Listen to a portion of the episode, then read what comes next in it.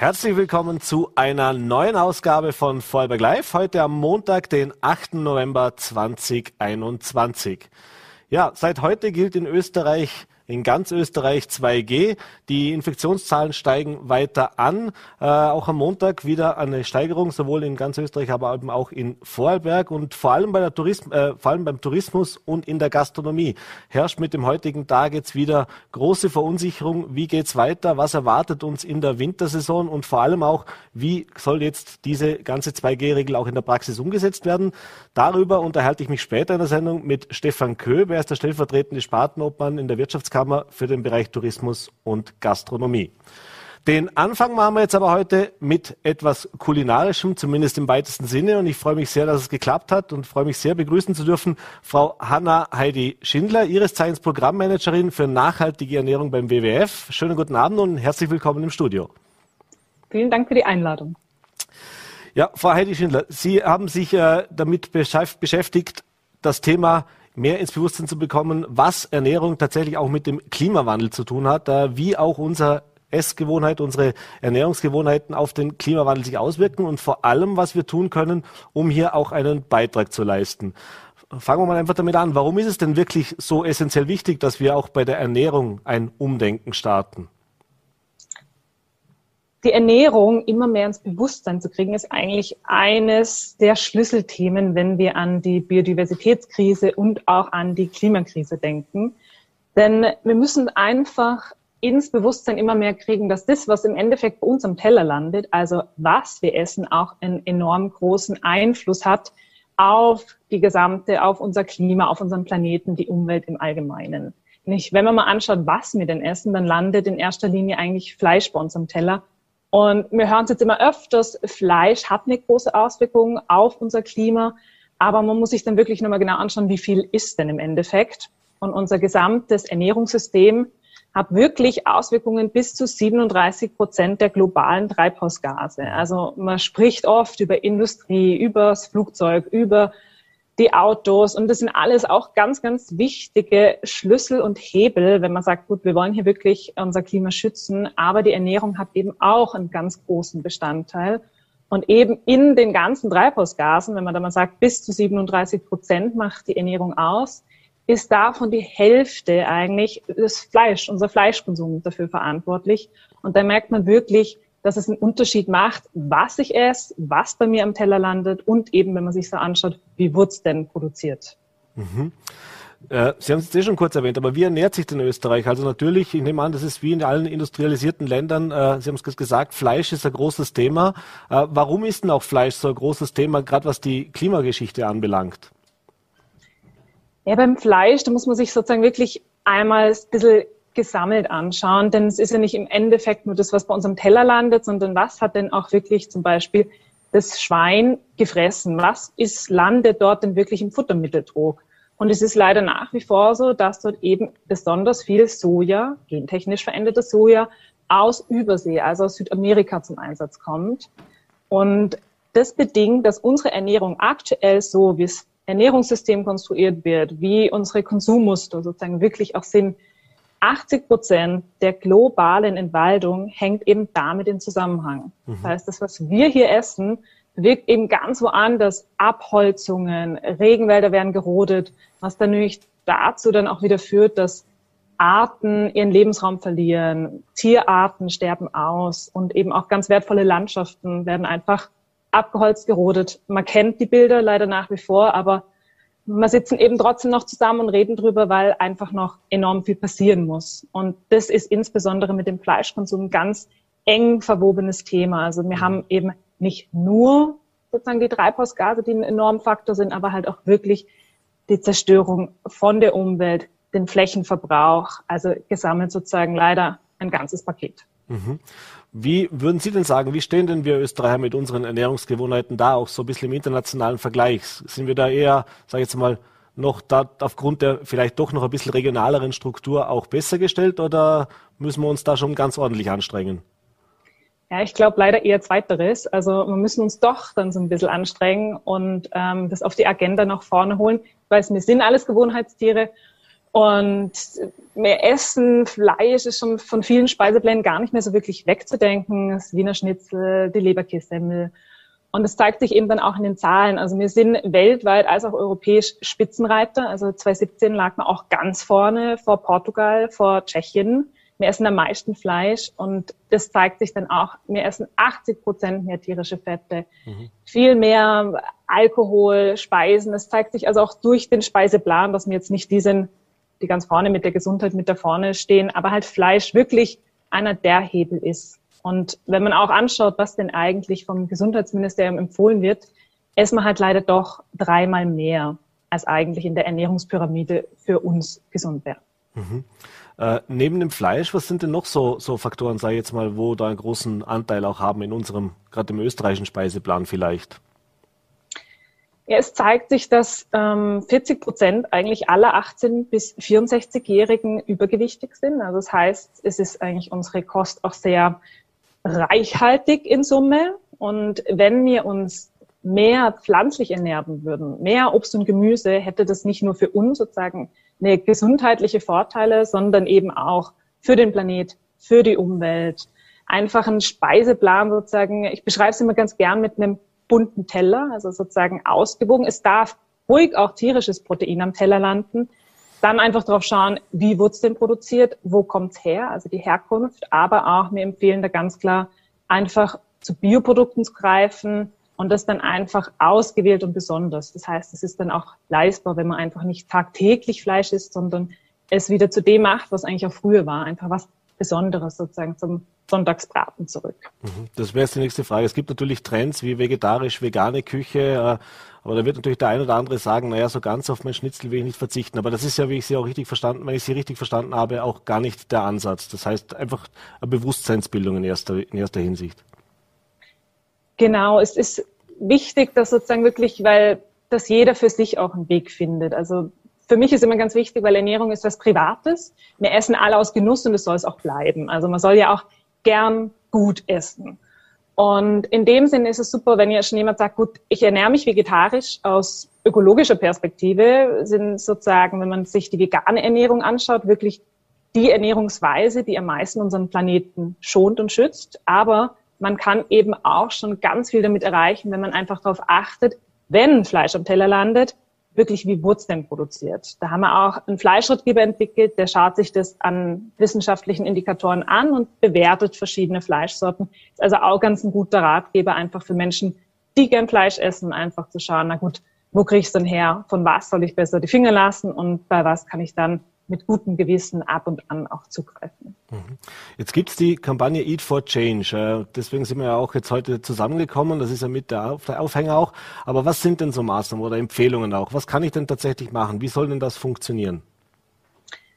Bei Eat for Change schauen wir wirklich anhand von drei Blickwinkeln unsere Ernährung an und versuchen wirklich langfristig eigentlich ein Ernährungsverhalten gut für jeden zu verändern und sozusagen weiterzuentwickeln.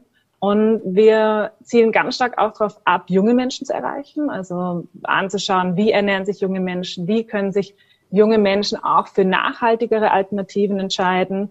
Das ist sozusagen einmal auch die bewusstseinsbildende Ebene und gleichzeitig arbeiten wir auf politischer als auch wirtschaftlicher Ebene, weil es ganz klar ist, darf auch nicht sein, dass sozusagen alle Konsumentscheidungen auf uns KonsumentInnen abgewälzt werden und wir tragen sozusagen die Last für wirklich die Veränderung von und dem Klimaschutz und die Veränderung unserer Ernährung, sondern da braucht es ganz klar sozusagen die, den Zusammenklang von allen drei Ebenen. Mhm.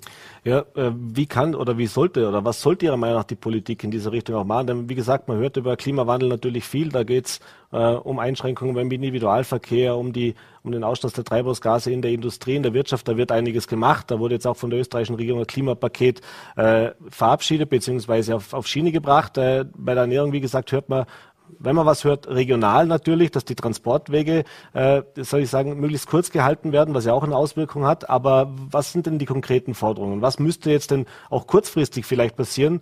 Denn wenn man hört, 37 Prozent der Treibhausgase oder der klimaschädlichen Gase kommen aus diesem Bereich, dann ist es ja zur Erreichung der Klimaziele, die man sich selbst gesteckt hat, vermutlich kann man das nicht außer Acht lassen. Wir fordern von der Politik endlich eine Ernährungsstrategie, aber auch in Verbindung mit einem Aktionsplan. Also es reicht jetzt nicht, dass man nur einfach sagt, ja gut, passt, wir schreiben uns das Thema jetzt auf die Agenda, sondern wir wollen dann auch wirklich Taten sehen. Das heißt, es braucht aber erstmal das Bewusstsein ganzheitlich. Wir haben schon gute Tendenzen im Bereich Lebensmittelverschwendung, was auch im kompletten Paket der nachhaltigen Ernährung großen Stellenwert aufnimmt. Da passiert was, das ist auch gut. Aber es braucht sozusagen auch wirklich einerseits die Förderung von nachhaltigen Konsumentscheidungen. Das heißt, wir müssten dahingehend eine Ernährung schaffen, die unseren Planeten nicht mehr ausbeutet, also sozusagen innerhalb der planetaren Grenzen abläuft und dass wirklich die nachhaltige Entscheidung eigentlich die Entscheidung sein sollte, die wir tagtäglich andauernd treffen. Es soll die einfache sein, die leistbare. Und da fangen wir dann auch schon an, sich anzuschauen, na gut, was wird denn wie subventioniert? Mhm. Wie wird was nach vorne gehoben, ähm, lobbyiert auf politischer Ebene? Es gibt verschiedene Stellschrauben. Als Beispiel jetzt, um es ein bisschen auch pragmatischer zu machen, zum Beispiel die Herkunftsbezeichnung. Das ist immer wieder, kommt es auf im Rahmen der Grillsaison, weil man dann merkt, gut, alles, was wir uns gerade auf den Grill hauen und braten und das sind verarbeitete Fleischprodukte. Also das heißt, ein Steak wird mariniert, schon fällt, entfällt die Herkunftskennzeichnung. Keiner weiß mehr, keiner muss mehr deklarieren, wo kommt es denn her. In der Regel ist es immer Importfleisch. Mhm. Also man kann da auf verschiedenen Ebenen ansetzen und wir haben verschiedene politische Forderungen, die wir nach vorne bringen wollen. Ich glaube, wenn ich jetzt alle ausführen würde, würde es ein bisschen sprengen. Aber sozusagen von dem kleinen oder kleineren der Herkunftskennzeichnung wirklich, dass es für jeden ersichtlich ist, was esse ich, bis hin zu Forderungen auf EU-Ebene, dass sozusagen alle Produkte wie auch Palmöl, Soja, das Rindfleisch, was auf den europäischen Markt kommt, darf nicht mehr mit Entwaldung in Zusammenhang stehen. Alles, was von der EU importiert wird, darf nicht mehr mit Abholzung in Verbindung gebracht werden. Also da gibt es Forderungen auf unterschiedlicher Ebene, wo die Politik auch endlich wirklich was tun muss. Wie haben Sie das Gefühl, Sie haben gerade gesagt, das ist ja kein österreichisches Problem oder kein Thema, das auch Österreich allein lösen kann. Äh, nicht nur, weil wir ein relativ kleines Land sind, sondern eben, weil natürlich ganz andere, ich erinnere mich an Brasilien zum Beispiel oder an die, an die Geschichte, eben wo das dann vor Ort passiert, wo das produziert wird. Äh, haben Sie da Einblick oder wie, wie sieht denn das aus in den internationalen Bemühungen auch? Also sprich, gibt es da ihrer, von Ihrer Seite tatsächlich zumindest den Ansatz, dass da was sich tut oder, oder sehen Sie das so, dass das das Gefühl, dass sich zumindest jetzt eben, wenn man bei uns über Klimapakete redet, dass das ein Thema ist, das eigentlich niemand besser oder noch niemand wirklich angreift. Also wenn man sich jetzt anschaut auf der EU-Ebene, es passiert was, ähm, aber es passiert definitiv zu langsam. Also es gibt jetzt einen Vorstoß von der EU, einen Gesetzesentwurf, wo auch über 100 NGOs, Verbände, Organisationen dafür lobbyiert haben, dass er noch ambitionierter wird. Und es gab jetzt verschiedene, es ist ein bisschen was durchgesickert. Teilweise war man auf Seiten der NGOs, hat man gesagt, ja gut, es geht in die richtige Richtung, weil da ist es ein Gesetzesentwurf eben, der sich um Deforestation, also um die Abholzung kümmert. Gerade um die Produkte, die ich genannt habe, dass die eben sozusagen wirklich entwaldungsfrei sind. Alles, was bei uns am Markt landet. Und sozusagen, man kann das ja schon gar nicht mehr, je nachdem, was man einkauft, man weiß ja gar nicht, was ist denn die gesamte Lieferkette. Und gleichzeitig sind aber auch im Gesetz Teile, wo man sagt, na gut, da können wir nur den Kopf drüber schütteln, da braucht es noch mehr. Und da wird jetzt auch stark auf EU-Ebene lobbyiert. Ähm, da braucht man aber eben auch die Bundesregierung. Also mhm. sozusagen, da braucht es auch nationale Bemühungen und ein Commitment von der Seite.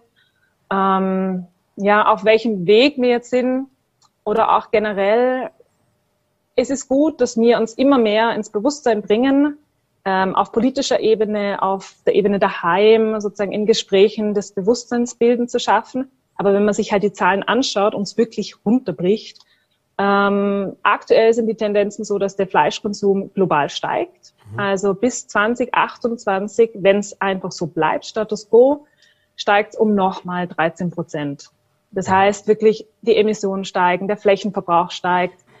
Ähm, mit, der, mit dem ganzen Rattenschwanz, der da hinten dran hängt, und in dem Sinne, wir dürfen uns auf gar keinen Fall zurücklehnen.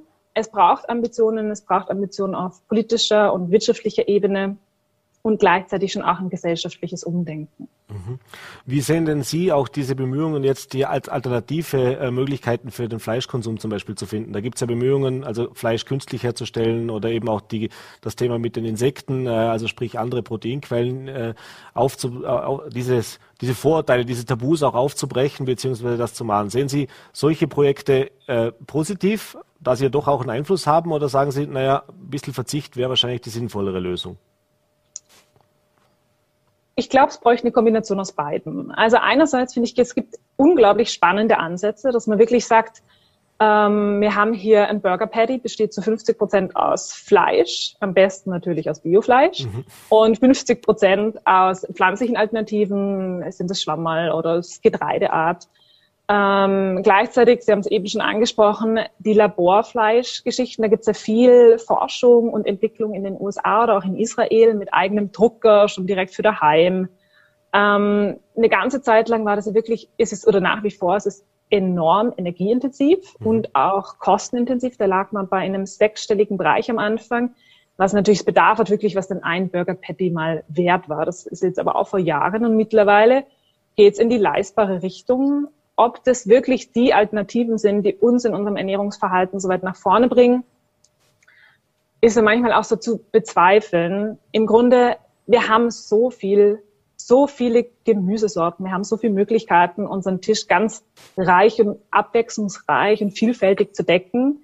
Ähm, wir sind nur, glaube ich, auch so ein bisschen kochfaul geworden. Und mhm. wenn man sozusagen, klar, kochen, es braucht Zeit, man muss sich ausprobieren, vielleicht schmeckt es mal nicht ganz so gut oder dann machen wir es das nächste Mal anders. Aber im Grunde, wir hätten schon alles da, uns klimafreundlich zu ernähren. Also es gäbe schon alles, wir bräuchten die Alternativen nicht. Mhm. Aber in meiner Sicht ist dann immer so, wenn die Alternativen einfach viele Menschen, die, denen es schwer fällt, jetzt aktuell, die sagen, na gut, ich würde eigentlich gern, aber es schmeckt mir so gut oder ich kann schwer drauf verzichten. Es wird ja oft auch noch als Verzicht gesehen und gar nicht drauf, was bieten mir die Alternativen? Was kann ich denn alles essen? Sozusagen, was entdecke ich vielleicht auch Neues?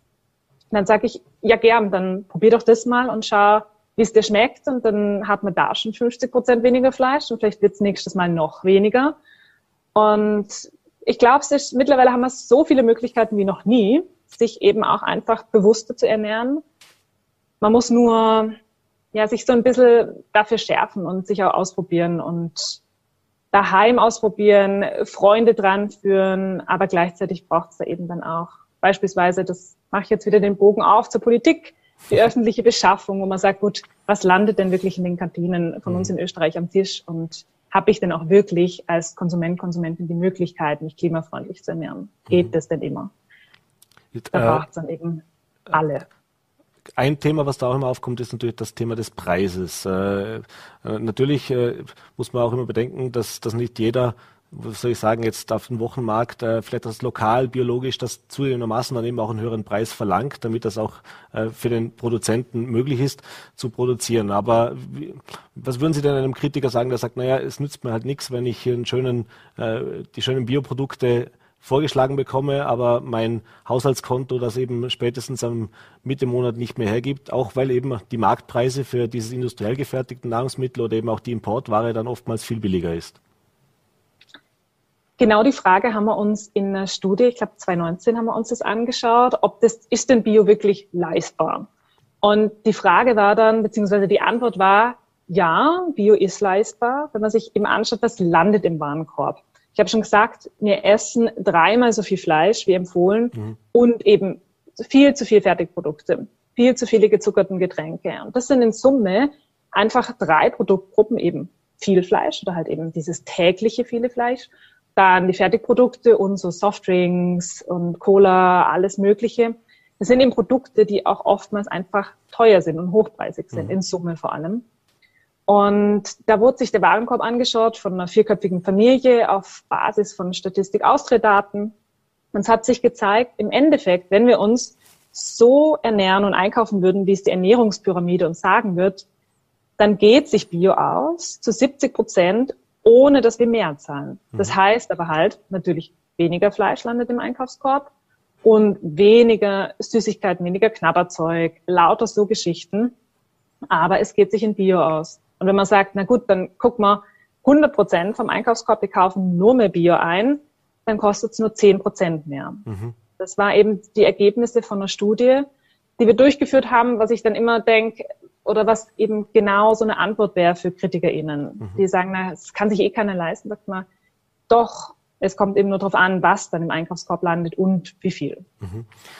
Wir sind schon am Ende der Zeit, aber eine letzte kurze Frage vielleicht auch für unsere Zuseherinnen und Zuseher jetzt noch. Äh, wenn Sie jetzt morgen einkaufen gehen, also weniger Fleisch, das haben wir gehört. Und was sind denn noch vielleicht so zwei, drei Punkte, wo Sie sagen, sollte man darauf achten, äh, wenn ich mir jetzt im Supermarkt meinen Warenkorb fülle? Jetzt gerade generell, im Grunde schaut man, am allerbesten ist es immer zu schauen, einerseits weniger Fleisch und dafür besseres Fleisch, Sie haben es gerade schon gesagt, die Biogeschichte beim Fleisch und danach spielt sich sozusagen die Regionalität und die Saisonalität. Mhm. Also das Produkt an für sich ist das Wichtigste und dann auch zu schauen, wo kommt es denn her im zweiten Schritt. Und wenn ich jetzt morgen einkaufen gehen würde, dann würde ich schauen, was gibt's, was hat gerade Saison, was kommt bei mir im Supermarkt um die Ecke. Also würde man, ich glaube, ich würde jetzt zu einem Kürbis greifen. Ähm, also einfach, es ist wichtig, auf die Herkunft zu schauen, aber es darf sich die Debatte nicht nur darum drehen, weil Fleisch aus Österreich heißt ja nicht immer gleich, ja super, sondern da muss man auch schauen, wie wurde es produziert. Und da sind eben aus unserer Sicht die Produktionsstandards noch einmal drüber zu setzen, und danach eben auf regionale oder saisonale Produkte zu setzen. Alles klar. Frau Schindler, ich bedanke mich für diesen Einblick. Wie gesagt, äh, die Aktion Eat for Change kann man auch im Internet nachsehen. Da gibt es auch Tipps und Tricks und auch ein paar Fakten natürlich dazu, eben die Zahlen, über die wir gesprochen haben. Äh, bedanke mich für den Besuch im Studio. Alles Gute und schönen Abend Ihnen. Gern. Vielen Dank. Ja, und wie angekündigt, machen wir gleich weiter mit meinem zweiten Gast und freue mich sehr, ihn jetzt im Studio begrüßen zu dürfen. Einmal mehr, Stefan Köp. Hallo, grüß dich und schönen Abend im Studio. Schönen guten Abend, hallo. Ja, ich habe es einleitend schon erwähnt. Äh, bevor wir uns jetzt aber jetzt über die tatsächlich jüngste Verordnung und über 2G unterhalten, vielleicht vorneweg noch eine Frage, unabhängig jetzt von dem heutigen Tag. Äh, wir haben immer gehört in den letzten Wochen und Monaten das Thema Personalmangel, das Thema, äh, ja, also sehr angespannte Situation, nicht nur im Hinblick auf den Tourismus, sondern tatsächlich auch in der Gastronomie. Äh, wie waren so oder wie ist denn so die aktuelle Stimmungslage Lage generell jetzt oder wie war sie noch vor der Ankündigung am Freitag, sagen wir es mal so? Also die aktuelle Stimmungslage im Bereich Mitarbeiter ist sehr angespannt. Ähm, die war es eigentlich auch im Sommer schon. Äh, da hat man ein bisschen übertaucht und der Tourismus an sich, äh, egal jetzt ob Hotellerie oder Gastronomie, hat im Sommer natürlich einen geringeren Bedarf als im Winter, speziell weil die Stadthotellerie ja noch nicht äh, so zum Geschäft zurückgekommen ist, wie das vor Corona war äh, und jetzt eigentlich das wirklich noch mehr ans Tageslicht kommt, äh, was da fehlt. Mhm. Und da reden wir aktuell wirklich davon, dass eigentlich über 90 Prozent der Betriebe noch Mitarbeiter suchen und teilweise Betriebe nicht aufsperren können mit dem aktuellen Stand, äh, beziehungsweise gegebenenfalls halt eingeschränkt aufsperren können. Mhm. Ähm, die Stimmung grundsätzlich bis zu der Kommunikation eben der Umstellung auf 2G war sehr optimistisch. Das habe ich mal zumindest so empfunden. Äh, ich glaube, speziell bei uns im Land am Berg ging man irgendwo von einer Auslastung von 80 äh, Prozent aus. Da geht es ja auch vielfach um die Eindeckungen, mhm. wo man auf die Hütte noch zufahren muss, solange es noch nicht eingeschneit ist. Ähm, natürlich jetzt äh, speziell mit der vorgezogenen Maßnahme ist da einiges an Optimismus wieder geschwunden, verschwunden. Und ja, es hagelt dementsprechend natürlich auch jetzt sehr viel Stornos. Ja, ja das, da kommen wir noch dazu, eben auch zu der Situation, auch was jetzt die Weihnachts äh, Weihnachtssaison und so weiter und auch die Wintersaison generell anbelangt. Aber fangen wir eben nochmal an. Am 2G am Freitag äh, wurde es angekündigt. Äh, gestern Abend ist dann, glaube ich, die Verordnung gekommen. Seit heute in der Früh ist es in Kraft. Äh, hast du ja selber auch Betriebe, die heute in der Morgen aufgesperrt haben mit dieser neuen Regelung. Vielleicht hast du schon einen kurzen Einblick, wie war denn der heutige erste Tag? Das heißt also, wie habt ihr das jetzt auch heute schon umsetzen können. Äh, wie schwierig war es denn überhaupt, jetzt auch seit von gestern Abend auf heute das mit dem Personal zu besprechen? Und gibt es vielleicht auch schon Reaktionen von Gästen, die ihr heute mitgenommen oder mit, die du mitgebracht hast? Ähm, also von Gästen kann ich aktuell keine Rückmeldung geben, weil ich eben auch schon den ganzen Tag aktiv äh, für die Wirtschaftskammer unterwegs bin und äh, leider nicht im Betrieb sein konnte mittags. Aber das Feedback, was ich zumindest von unseren Leuten bekommen habe, war, dass es äh, sehr eingeschränkter Betrieb war. Es war aber dennoch besucht, mhm. hat aber auch damit zu tun, dass speziell im Raum Bregenz am Montag sehr wenige Lokale offen haben. Äh, die Rückmeldung aus, äh, von Kollegen äh, war eben so, dass teilweise eben das Mittagsgeschäft, das sonst sehr gut lief, also auch in der Vergangenheit jetzt im äh, Herbst noch äh, teilweise ein Tisch, teilweise zwei Tische gekommen sind mhm. und das Takeaway-Geschäft wieder zugenommen hat, aber äh, auch nicht auf den Stand eigentlich, wie es jetzt vor der Vermittlung oder der Übermittlung der 2Gs war. Mhm. Jetzt, das ist ja auch im, im, gerade in der Vorweihnachtszeit natürlich für viele Gastronomiebetriebe eine wichtige oder wichtige Einkommensquelle. Weihnachtsfeiern, äh, Betriebsfeiern, Geburtstagsfeiern etc. Äh, war ja jetzt alles wieder möglich, war auch offensichtlich recht gut gebucht. Wir haben es letzte Woche von einem äh, Caterer, vom Haralotti auch gehört, äh, dass da die ersten Stornierungen hereinkommen. Habt ihr das oder hast du das aus der Branche jetzt auch schon vernommen und vor allem welche Sorge und welche Konsequenzen hatten das jetzt auch, wenn du jetzt die nächsten Wochen dir ansiehst? Also vorweg möchte ich sagen, es ist ja nach wie vor möglich. Also an alle, die irgendwo noch geplant haben, ihre Weihnachtsfeier durchzuziehen, äh, bitten wir das auch äh, zu machen gegebenenfalls und dann halt eben vielleicht auch diejenigen, die dann nicht geimpft sind oder genesen, äh, mit einem äh, Gutschein sozusagen äh, äh, beglücken, äh, damit die das zu einem späteren Zeitpunkt nachholen können, denn das Soziale und ähm, äh, speziell eben das Zusammenkommen, gegebenenfalls eben halt in Runden, wo es im Betrieb sowieso auch stattfindet, äh, denke, sollte dennoch möglich sein, auch in Anbetracht der hohen Infektionslage. Mhm. Und äh, speziell, äh, was auch die Hausaufgaben der Gastronomie angeht, die werden gemacht, also die Sicherheitsvorkehrungen, Hygienemaßnahmen, die werden eingehalten. Also ich glaube, dass das sicherlich ein besseres Umfeld ist, als man dann gegebenenfalls privat irgendwo sich zusammensitzt, weil man das vor Weihnachten noch feiern möchte. Äh, und vielleicht auch eine kleine Schleichwerbung, es gibt diese Vorarlberg ist Gutscheine, mhm. Äh, die in ganz Vorarlberg auch einzulösen sind in der Gastronomie. Ähm, an sich äh, natürlich ähm, November jetzt ähm, die Zeit der Gansel, äh, wo eigentlich aber eher schon eher die ruhigere Zeit ist, mhm. äh, aber in, in Vorbereitung eben auf die äh, Weihnachtsfeiern und die Feiern vor Weihnachten äh, die dann teilweise auch schon mit Ende November beginnen. Und ähm, da ist, wie vorhin auch schon angesprochen, speziell die Eventbranche wieder am härtesten betroffen, denn da gibt es teilweise Rückmeldungen von Komplettausfällen bis eben 90, 95 Prozent äh, Stornierungen. Äh, in der Gastronomie an sich, was ich jetzt heute an Rückmeldungen bekommen habe, beziehungsweise auch übers Wochenende, äh, redet man davon, dass man ähm, acht von zehn Weihnachtsfeiern in etwa stornieren inzwischen. Mhm. Ähm, und das ist natürlich dann eben ein wichtiger Punkt, wichtige Einnahmequelle für manche, die stärkste Einnahmequelle übers Jahr, äh, die jetzt eben wieder wegfällt und ja, fehlt. Mhm. Äh, natürlich auch, du bist heute den ganzen Tag auch im Austausch äh, mit den Partnern, mit den Kollegen, nehmen an auch mit der Politik. Äh, was hat denn das für Konsequenzen? Denn man hat jetzt nur gehört, die Maßnahmen gelten. Man weiß nicht, wie lange sie gelten, aber zwischen den Zeilen hört man schon, also vor Weihnachten müssen wir nicht damit rechnen, dass 2G gelockert wird. Zumindest ist das, was der Vizekanzler am Wochenende auch nochmal äh, in den Raum gestellt hat. Es hat in der Vergangenheit natürlich auch Ausfall also Maßnahmen der Regierung gegeben, um das irgendwie abzufedern. Bislang hat man dazu nichts gehört. Äh, ja, wie, wie, wie sorgenvoll schaust du denn jetzt auch auf die nächsten Wochen, auch mit den Erfahrungswerten des letzten und auch des vorletzten Jahres mittlerweile schon? Es ist ein bisschen ein Déjà-vu, wenn man so will. Äh, letztes Jahr zu dieser Zeit war das auch so, da sind irgendwelche Maßnahmen gekommen oder ein bisschen früher eigentlich. Und dann war der Lockdown. Wir hoffen, dass es heuer auf jeden Fall nicht mehr so weit kommt, auch nicht im Frühling. Ähm, grundsätzlich war ja auch mit diesen 2G-Regeln früher oder später zu rechnen, denke ich. Es war auch in einem Stufenplan vorangekündigt. Jetzt wurden aber zwei Stufen ausgelassen und wir sind sozusagen vor einer Wand gelandet, die wir mit einem Stufen, mit einem Schritt nicht bewältigen können und eben auch äh, aufgrund dessen äh, auch wieder sehr, sehr viel Angst rum ist und viele Stornos kommen. Und äh, in Anbetracht der Hilfen, stimmt, da steht aktuell hört man zumindest nichts davon. Es gibt ähm, aktuell noch diese Vergünstigung oder die Reduktion der Mehrwertsteuer, die mit Ende des Jahres ausläuft.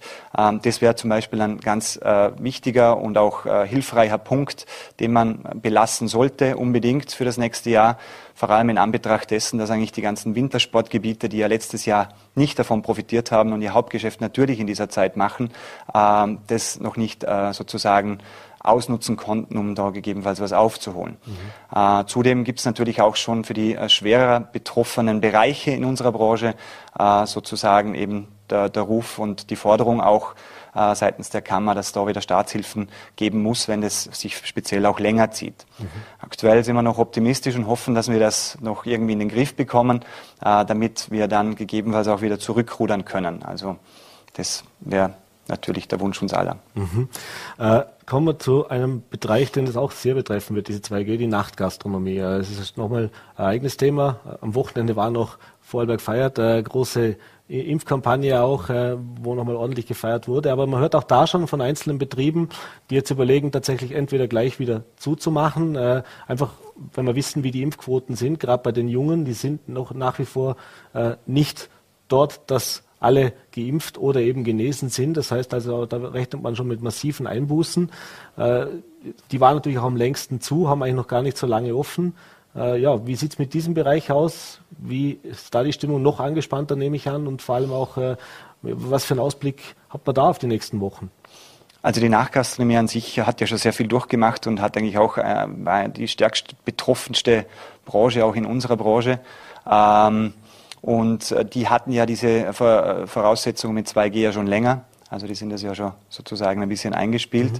Und äh, das Feedback äh, aus der Richtung war, dass es äh, natürlich mit Einbußen äh, verläuft, das Geschäft, aber dennoch ähm, je nach Betrieb natürlich. Und wenn wir von der Nachtgastronomie-Szene äh, reden, dann haben wir im Land, reden wir da, ich glaube, von äh, neun bis elf Lokalen. Mhm. Ähm, dann ähm, ist es so, dass diese neun Lokale oder diese elf Lokale grundsätzlich eine Geschäftsgrundlage haben. Nicht alle, ich will das jetzt auch nicht verallgemeinern, aber ähnlich wie jetzt aktuell auch in der Gastronomie, was eben abzuwarten gilt, was noch passiert jetzt aufgrund mhm. dieser Regelung, äh, glaube ich, es könnte eine Geschäftsgrundlage geben.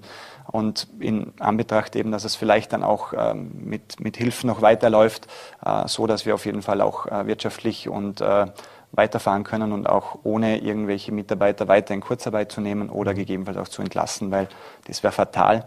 Ähm, denn ähm, das war mitunter ein Grund, was die ganze Mitarbeitersituation in unserer Branche nochmals so angespitzt hat. Mhm. Und es jetzt natürlich auch nicht leichter macht. Jetzt überlegt sich wahrscheinlich auch noch jeder zweimal, ob er sich in der Gastronomie bewirbt, wenn diese Unsicherheit zumindest als Damoklesschwert wieder über den Köpfen schwebt. Äh, eine, eine Frage, die mich noch persönlich interessiert, äh, du selbst lange Jahre auch selbst in der Bar gestanden äh, und immer noch natürlich Ihnen wieder. Jetzt hat diese neue Verordnung ein bisschen eine merkwürdige Regelung. Also für das Personal gilt 3G, für die Gäste gilt 2G. Was macht man denn da als Barkeeper, wenn man jetzt auch ab und zu mal mit den Gästen ein Getränk nehmen will? Das ist ja jetzt im Prinzip fast hinfällig will darauf hin, äh, wie sieht es mit der Impfbereitschaft unter Personal aus? Das ist eigentlich der Hintergrund der Frage. Also, also aus eigenen Erfahrungen äh, sind die Mitarbeiter inzwischen sehr gut durchgeimpft mhm. ähm, und, ähm, oder genesen. Ähm, und äh, zum Beispiel bei uns im Betrieb reden wir von 95 Prozent Genesenen oder Geimpften. Mhm. Ähm, von anderen Betrieben ich weiß ich auch, dass da die Impfrate schon sehr hoch ist. Äh, es gibt Vereinzelte, die, die sich eben noch nicht dazu bewegen wollen. Ich glaube, das soll auch jedem freigestellt bleiben. Und der hat die Möglichkeit, sich nach wie vor über Antigen Tests testen zu lassen. Mhm. Nicht die Selbsttests, aber aktuell noch die Tests in der Straße oder eben halt PCR-Tests. Hier wird ausgebaut äh, und die PCR-Selbsttests, die dann auch von zu Hause aus gemacht werden können, wie das äh, aller Vorbild äh, Wien gurgelt, jetzt in Vorarlberg auch mhm. kommt oder ist, läuft schon, äh, ähm, kommen soll. Wobei hier sich die Politik schon ein bisschen auch selber wieder ein Bein gestellt hat mit dieser schnellen Einführung, denn die Infrastruktur hierfür ist noch nicht ideal und noch nicht ausgebaut. Äh, man hat gesehen, äh, sowohl bei den Impfkojen, äh, wie lang die Schlangen waren, aber auch bei den PCR-Tests aktuell eine Wartezeit von äh, über 24 Stunden, ähm, ist das natürlich dann in Anbetracht dessen, dass die Mitarbeiter auch arbeiten müssen und das auch irgendwo kalkulieren müssen, eine große Herausforderung. Mhm. Und dann noch das Thema, bevor wir dann wirklich zum Wintertourismus auch noch kommen, zum Abschluss, äh, das Thema der Kontrolle des Ganzen. Jetzt hat der Innenminister heute gesagt, äh, 2G österreichweit wird von der Polizei äh, auch verstärkt kontrolliert werden. Äh, das war ja auch ein Thema immer in der Vergangenheit. Wer kontrolliert das? Wie wird das gemacht? War auch in der Vergangenheit vielfach so, dass man das zumindest Teilen auch der Gastronomie äh, überlassen hat, beziehungsweise dass die dann dafür verantwortlich waren, das auch zu scannen, dass das auch dann dokumentiert war. Äh, wie sieht es denn jetzt da aktuell aus? Jetzt wird es ja noch ein bisschen schwieriger. Ne? Also schwieriger nicht im Sinne, muss trotzdem jeder getestet werden, aber ich nehme an, die Diskussionen gerade mit den Gästen könnte ich mir vorstellen, werden jetzt mehr werden, denn es halt ein noch ein eingeschränkterer Kreis ist. Also da möchte ich ergänzen, bis jetzt war die Gastronomie bzw. der Betreiber voll verantwortlich für die mhm. Kontrollen. Ähm, es waren stichprobenartig Kontrollen von, der, äh, von den Behörden bzw. von der äh, BH mit Polizei unterwegs. stichprobenartig. Ähm, und da wäre natürlich der Wunsch, äh, wenn sich das noch länger zieht, dass man die Verantwortung auch abgeben kann. Ich glaube, es weiß jetzt inzwischen jeder, dass man nicht einfach in den Gastronomiebetrieb oder in einen Hotelbetrieb reinmarschieren kann. Ähm, und äh, ich glaube, äh, da wäre irgendwo der Wunsch auch in die Richtung, dass es eine Art wie beim Rauchen, aushangepflichtig, Zugang nur mit diesen zwei Gs oder mhm. gegebenenfalls drei Gs, was wir dann äh, hoffentlich zeitnah wieder bekommen, äh, eine Aushangpflicht gibt und sozusagen das auf Eigenverantwortung gesetzt wird und dementsprechend eventuell halt die Strafen erhöht werden. Weil wenn ich bei Rot über die Ampel fahre, steht auch nicht ein Polizist an der Ampel und wartet darauf, dass ich bei Rot drüber fahre. Äh, also das wäre der Wunsch äh, zumindest der betrieblichen Ebene und ähm, die Diskussionen an sich, äh, die gab es natürlich. Es gab auch Betriebe, die diesbezüglich schließen mussten, weil die Mitarbeiter so durch den Wind waren. Auch bei uns in den Betrieben musste ich feststellen, speziell wo wo sage ich jetzt mal umtriebiger war, mhm. äh, dass es doch eine sehr psychische Belastung auch für unsere Mitarbeiter ist. Äh, teilweise haben wir das dann auch an Sicherheitskräfte bewusst abgegeben, weil es einfach den Mitarbeitern teilweise nicht zuzumuten war. Und äh, wie das jetzt zukünftig wird, die Diskussionen wird es sicherlich nach wie vor geben. Ähm, schlussendlich sind wir aber nur die ausführende äh, ausführenden Personen, die eben halt sozusagen das einfach ausführen müssen, weil auch die Strafen für die Betriebe äh, empfindlich hoch sind aktuell. Mhm. Und Ganz kurz noch zu Bitte. den äh, Kontrollen an sich mhm. wird natürlich grundsätzlich befürwortet, denn äh, wenn es äh, schon äh, Regelungen gibt und Gesetze, dann sollen sie auch vollzogen werden und auch für alle gelten. Mhm. Äh, da gab es zum Beispiel, also speziell jetzt im Sommer, ein großer Unterschied von West zu Ostösterreich. Ähm, ich glaube, das können manche bezeugen, die dann vielleicht auch mal in Österreich unterwegs waren. Hier war Vorarlberg ein Vorzeige äh, Region, also Modellregion hat sich durchgezogen, auch wenn es hier nicht überall super ja. funktioniert hat, aber im Vergleich zum Osten waren wir sehr konsequent und äh, ja, ich glaube, da wird es äh, speziell im Osten jetzt auch äh, nötig sein, dass man hier und da kontrolliert und dass es eben für alle gilt. Mhm. Dann kommen wir noch zu dem Wintertourismus. Das ist natürlich für Österreich und auch für Vorarlberg ein ganz, ganz wichtiger Faktor. War die letzten zwei Jahre eben eine ganz schwierige Situation. Also vor allem der letzte Winter natürlich. Jetzt hat alles darauf gehofft, auf diesen Winter, dass das jetzt ein sozusagen in Anführungszeichen normale Wintersaison werden kann. Jetzt sind die Zahlen europaweit am Steigen. Äh, wir haben, wie gesagt, die 2G-Regelung das, Damok, das Damoklesschwert der, der Reisewarnungen schwebt wieder über, über den Köpfen. Äh, wie, wie ist denn die Stimmungslage dort? Ich habe auch gehört, dass es da schon erste Stornierungen gibt, beziehungsweise eben bei der Buchungslage äh, man deutlich merkt, dass sich das die letzten Tage, äh, wenn nicht die letzten zwei, zwei Wochen jetzt wieder deutlich abgeflacht hat und das natürlich auch ein großes Risiko dann birgt äh, für die Betriebe. Absolut. Also auch da war es so, dass das Buchungsverhalten äh, sage jetzt mal normalerweise Ende Sommer äh, Richtung Weihnachten, Neujahr und so die, die Zeiten gut ausgebucht sind. Das war zu dem Zeitpunkt nicht der Fall. Im September hat es aber angezogen. Es war eigentlich sehr gute Stimmung. Und äh, jeden, aufgrund der Diskussionen der 2G, äh, auch schon im Vorfeld, äh, sind dann die ersten Stornierungen schon reingekommen. Wir in Vorarlberg hier haben, glaube ich, eine ganz spezielle Situation, weil wir einfach doch nochmals mit äh, dem Dreiländereck Liechtenstein, Schweiz und Deutschland auch ein wenig abhängig sind. Was machen unsere Nachbarländer? Also Deutschland zieht ja immer Regel recht irgendwo mit mit uns, ähnlich zumindest, aber speziell in der Schweiz war es doch immer sehr, ich sage jetzt mal, äh, ein, ein, ein, ein, lockerer Umgang mit Corona, wenn man bedenkt, dass letztes Jahr im Winter die Skigebiete geöffnet hatten in der Schweiz, auch wenn die Gastro dort geschlossen war, ähm, ist es für uns natürlich auch ein wichtiger Markt. Und äh, so die Rückmeldung, die erste, die ich jetzt auch bekommen habe vor den Hotelkollegen, äh, ist wirklich so, dass speziell die Schweizer Gäste, die teilweise natürlich zu der Zeit Hochfrequenz Weihnachten, Neujahr äh, mit Familien kommen, einfach jetzt stornieren. Und da reden wir von 80, 90 Prozent Stornos, die aktuell von den Schweizer Gästen reinkommen. Bei uns im Land gibt es Regionen, die großteils von den Schweizern leben. Für die ist das natürlich eine ganz betroffene, äh, harte Situation.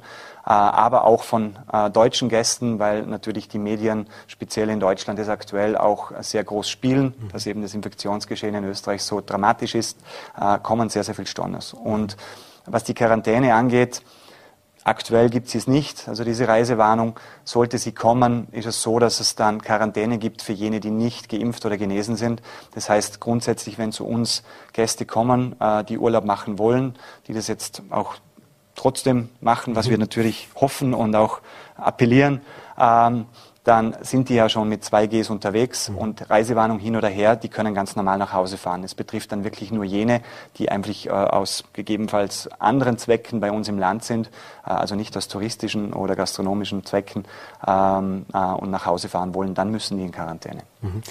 Jetzt, wenn ich mir die nächsten Wochen die Unsicherheit auch ansehe, äh, was gibt es da so, so eine Art Deadline, also wo man dann sagen muss, okay, jetzt müssen wir uns hinsetzen, jetzt haben wir einen Zeitpunkt erreicht, wo wir, wo wir wirklich nochmal umplanen müssen. Also wir gehen jetzt, wir hoffen alle, dass es nicht so kommt, aber wenn jetzt die Zahlen weiter steigen würden, ab wann wird es denn wirklich prekär und wo muss man sich wirklich überlegen, was tun wir jetzt diesen Winter? Also du hast es richtig schon gesagt, da geht es ja auch um die Planung und da geht es um das Personal, das dann zur Verfügung gestellt werden muss, wenn man es dann auch findet. Äh, das heißt, äh, wann, muss, wann muss denn ein Unternehmer oder ein Hotelier oder ein Tourismusbetrieb dann auch wirklich mal anfangen zu sagen, jetzt wird es schwierig. Ist das jetzt noch vor Weihnachten oder ist das noch im November oder kommt der, der starke Ansturm dann mit den Buchungen ohnehin erst im Jänner, Februar, wo wir noch ein bisschen Luft auch hätten? Also ich glaube, wenn wir eines aus Corona gelernt haben, ist, dass wir flexibel und spontan bleiben müssen. Äh, und ich glaube, unsere Branche hat mehr denn je bewiesen, dass wir das auch können. Äh, denn äh, wir sind öfters kurzfristig vor Herausforderungen gestellt worden, wo wir sie den Bewältiger haben müssen. Das hat uns in einer gewissen Hinsicht auch gestärkt. Ähm, jetzt schon sozusagen da, zu sagen, was kommt und das irgendwo zu begrenzen mit Zeit, ich glaube, das macht keinen Sinn. Äh, es gilt jetzt einfach abzuwarten. Äh, wie gesagt, man ist von vornherein ja schon von einer äh, eingeschränkteren Variante oder von Umsatzeinbußen ausgegangen, sowohl in der Hotellerie als auch in der Gastronomie. Mhm. Ähm, gegebenenfalls hat man hierzu auch einen Plan B oder Plan C gehabt, was sich auch bewährt hat in der Krise. Und ähm, ja, die Mitarbeiter gilt es natürlich, das ist das oberste Gebot oder Priorität, äh, dass die eben auch ihre Stelle antreten können, speziell in den Wintersportgebieten, wo ja letztes Jahr ein Komplettausfall war. Und ähm, ja, das äh, gilt jetzt einfach abzuwarten und dann gegebenenfalls zu reagieren. Mhm. Zum Abschluss noch eine letzte Frage. Du hast vielleicht auch mitbekommen, mein vorher Gast äh, vom WWF, da ging es um Ernährungsgewohnheiten, den Einfluss auch auf den Klimawandel. Äh, das Thema äh, Produkte, die in der Gastronomie auch verwendet werden. Das Thema, was auch angeboten wird, ist oftmals eben auch eine Preisfrage natürlich. Wie hast du diese Diskussion jetzt auch mitbekommen? Und, und gerade Vorarlberg ist ja doch ein Land, wo viel auch regional gemacht wird. kann man da noch was mitnehmen, beziehungsweise gibt es da schon äh, Ideen und Projekte auch in, in, in Vorarlberg, äh, wo man sagt, nicht nur die Regionalität und Bio und gesund, sondern eben vielleicht auch diesen Beitrag zu leisten, an, an diesen Klimawandel auch einzudämmen? Absolut. Also das wäre ja nicht zeitgemäß, wenn wir uns da nicht Gedanken drum machen würden. Äh, Im Kleinen machen sich das Betriebe natürlich äh, schon länger äh, intern, aber auch im Großen gilt es jetzt gerade, die Tourismusstrategie 2030 zu verabschieden, wo das natürlich ein, ein, ein, ein großer Schwerpunkt ist. Äh, dazu gab es gerade auch eine aktuelle Studie, die eben zeigt, was wirklich an Regionalität von der Gastronomie und der Hotellerie, also vom Tourismus im Vorarlberg konsumiert wird. Hier sind wir Vorreiter in ganz Österreich, also wir sind schon gut unterwegs. Schlussendlich ist es immer eine große Herausforderung auch mit der Logistik, äh, denn äh, die Verfügbarkeit ist natürlich äh, äh, ähm, ein Thema in weiterer Folge, aber natürlich auch, ähm, ja, man kann sich nicht immer nur die Gusto-Stücke aus, äh, raussuchen, ähm, dass man halt sagt, man braucht jetzt nur Rinderfilet und man will den Rest nicht verwerten. Da braucht es natürlich ein Umdenken äh, in den Küchen, in den Betrieben, aber natürlich in weiterer Folge auch bei den Gästen, damit wir äh, da äh, auch äh, sozusagen ganze Tiere verarbeiten können und den Bedarf auch decken können, zumindest äh, teils. Ganz decken mit der ländlichen Produktion. Mhm glaube ich, wird schwierig, aber ähm, auch in Österreich wird, glaube ich, äh, vernünftig äh, gehandhabt äh, mit, mit Fleisch und äh, auch mit Lebensmitteln, aber dass man zumindest das mit dem österreichischen Markt abdecken kann. Stefan, und auch ja. sollte, und wir werden natürlich auch unseren Beitrag als Betreiber dazu beitragen. Ah, gut, das zu hören, gut, das zu wissen, ist sicher äh, ja, ein wichtiges Thema, auch neben Corona. Zwei große Themen, die uns alle bewegen und bei beidem die Gastronomie einen, einen nicht unwesentlichen Anteil daran. Ja, wir hoffen natürlich alle, dass die nächsten Wochen nicht das Schlimmste eintritt und die Zahlen sich jetzt dann auch verbessern, dass die Impfbereitschaft auch weiter steigt. Die letzten Tage hat es gezeigt, dass es da doch nochmal einen Schub gibt, dass wir dann wirklich ein schönes Weihnachtsfest, eine schöne Wintersaison feiern können. Stefan Köpf, vielen Dank für den Besuch im Studio und alles Gute. Vielen Dank für die Einladung, ebenso. Und das war's mit der heutigen Ausgabe von Vorarlberg Live. Äh, vielen Dank fürs Dabeisein. Hoffe, es hat Ihnen gefallen. Und wie üblich, wenn Sie mögen, morgen wieder 17 Uhr Voll.at, VNAT und Ländle TV. Machen Sie es gut und einen schönen Abend.